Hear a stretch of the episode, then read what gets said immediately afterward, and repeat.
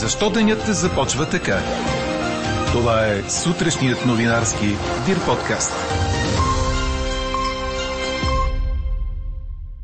Защото от днес започва регистрацията на кандидат-участниците в изборите на 4 април. Защото Джо Байден подготвя завръщането на Съединените Американски щати в съвета на ООН по правата на човека. А може би защото над 8 милиона лева от тотото отиват при късметлия от Пловдив. Говори Дирбеге. Добро утро, аз съм Елена Бейкова. Чуйте водещите новини до 8 часа. За значителна облачност през днешния понеделник, 8 февруари, предупреждава синоптикът на Дир подкаст Иво Некитов. На места, предимно в южните и планинските райони, е възможно да превали и прегърми. Ще остане топло като за зимата, с дневни температури от 14 до 19 градуса, малко по-низки ще бъдат в северо-западните райони. В източна България и северно от планините ще духа силен и бурен южен вятър. В тази връзка Националният институт по метеорология и хидрология е обявил жълт код за очакван силен вятър в цялата страна, с изключение на областите Видин и Плевен. Топлото време ще се задържи до средата на седмицата, след което ще настъпи рязко застудяване. След час започва регистрацията на партиите и коалициите за участие в парламентарните избори на 4 април. Всяка партия може да се яви самостоятелно или в коалиция с други партии, а една партия може да бъде част само от една коалиция, припомнят от Централната избирателна комисия. При подаването на документите трябва да е внесен депозит от 2500 лева по банкова сметка в БНБ.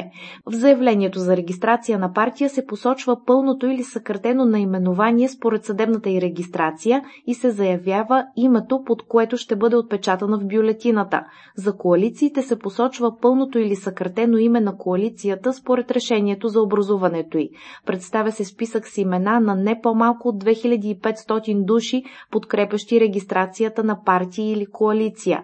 Всеки избирател може да участва само в един списък а ако ЦИК откаже регистрация, това може да се обжалва пред Върховния административен съд. И днес се очаква доставката на ваксини у нас. 17 550 дози от препарата на Pfizer-BioNTech ще пристигнат в логистичния център на летището в София. Оттам дозите ще бъдат разпределени до всички точки на страната. А през тази седмица Европейският парламент ще обсъди иммунизационната стратегия на Европейския съюз, предвижда дневния ред на предстоящото заседание. В сряда парламентът ще се произнесе по въпроса с липсващите количества ваксини и договорите с сключени от Европейската комисия с производителите. Преди месец евродепутатите настояха за прозрачност на договорите, а по-късно комисията осигури частичен достъп до споразумението с AstraZeneca. Ето и какво се случва с разпространението на COVID-19 през последните 24 часа у нас. 182 са новозаразените, установени с 2663 теста, което прави около 6,8% от изследваните. Оздравелите са 60, а вакцинирани са 22 души. Нещо любопитно от Съединените Американски щати. Администрацията на Джо Байден възнамерява да подкрепи идеята на Националната лига по американски футбол и да използва стадионите и за вакцинация на населението срещу коронавирус. Това заяви самият президент в интервю за телевизия CBS. Байден ще обяви пред екипа си, че съоръженията са достъпни за целта, тъй като в момента за иммунизации се използват едва 7 от тях а във Великобритания не възнамеряват да въвеждат паспорт за вакцинация срещу COVID-19, тъй като смятат това за дискриминация, каза заместник министър Надим Захауи, който отговаря за бизнеса и промишлеността и за програмата за вакциниране, цитиран от телевизия Sky News. Първо, не знаем какво въздействие биха оказали ваксините върху нивото на предаване на вируса. Второ, това би било дискриминация.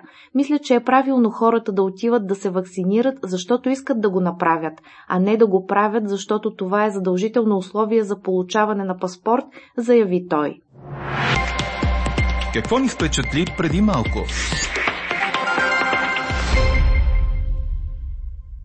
Нов тото милионер се появи у нас с нощи. Късметли от Пловдив спечели третия най-голям джакпот в историята на спортния тотализатор. Той е познал точната комбинация в играта 6 от 49 и ще забогатее с над 8 милиона и 400 хиляди лева.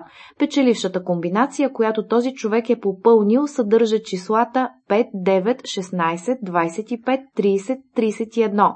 Уникалното е, че късметлията ще се превърне в човека спечелил най-голямата парична сума от тотото, тъй като предишните два по-големи джакпота са били разделени между няколко участници. Европейският първи дипломат Жозеп Борел заяви безпокойство от отказа на руските власти да водят по-конструктивен диалог и призова евролидерите да си направят изводите от това, предаде Франс Прес. Държавите членки трябва да решат следващите етапи. И да, това може да включва санкции, написа той в Туитър след връщането си от Москва. Министрите на външните работи на Европейския съюз ще се срещнат на 22 февруари, за да обсъдят резултатите от визитата на Борел в Русия, където преговаря с руския външен министр Сергей Лавров – те трябва да решат какви действия да предприемат след отказа на Русия да освободи опозиционера Алексей Навални и след експулсирането на трима европейски дипломати. Евентуалното решение за налагане на санкции трябва да бъде взето с единодушие от 27-те и по инициатива на страните членки. От своя страна Русия обяви, че е удивена от оценките, които шефът на европейската дипломация дава за посещението си в Москва. Това казаха от Руското Министерство на външните работи пред ТАС в коментар на изявлението на Борел. Събеседниците на ТАС отбелязват, че той е имал всички възможности веднага да даде собствена оценка на посещението си по време на заключителната пресконференция с руския министр на външните работи и припомнят, че Сергей Лавров е коментирал резултатите от преговорите в присъствието на Борел. Администрацията на новия американски президент Джо Байден ще обяви тази седмица, че ще възобнови взаимодействието на страната с съвета на ООН по правата на човека, предаде Associated Press, като се позова на представители на американските власти. Това ще е поредното отменено решение на предишния президент Доналд Тръмп за оттегляне на страната от международната организация. Тръмп извади Съединените щати от съвета на ООН за правата на човека преди близо 3 години. В Съединените Американски щати на 100 годишна възраст почина Джордж Шулц, бившият държавен секретар на президента републиканец Роналд Рейган и архитект на американската дипломация в края на студената война. В съобщение на института Хувър към Станфордския университет се казва, че един от най-големите стратези, работил за трима американски президенти, е починал на 6 февруари. Шулц бе член на института Хувър от над 30 години. Той е заемал 4 различни поста в федералното правителство – държавен секретар, министър на финансите, министър на труда и директор за бюджета в Белия дом. Той стои зад установяването на първите контакти между Рейган и съветския режим след 1983 година. Шулц е ветеран от Втората световна война. Четете още в Дирбеге. Тампа Бей спечели финала Супербол в американския футбол след като победи с 31 на 9 Канзас Сити, съобщи Корнер. Успехът бе убедителен и свали от трона актуалния шампион от миналия сезон. Тампа бе воден от неостаряващия квотърбек Том Брейди, който на 43 години и 188 дни стана най-възрастният играч шампион. За него това е седма титла, което е рекордно постижение. Брейди печели трофея с втори отбор, след като има 6 шампионски пръстена с Нью Ингланд. Героите на матча обаче бяха защитниците в неговия отбор, които не разрешиха на съперника да отбележи дори един тъчдаун, а Канзас Сити е тимът с най-добра атака в лигата. Над 22 000 зрители изгледаха Супербол от трибуните, а шоуто на полувремето бе осигурено от канадската музикална звезда The Weeknd. Чухте сутрешния новинарски Дир подкаст. Подробно по темите в подкаста и за всичко друго след 8 часа четете в Дир.бг. А какво ще кажете за това?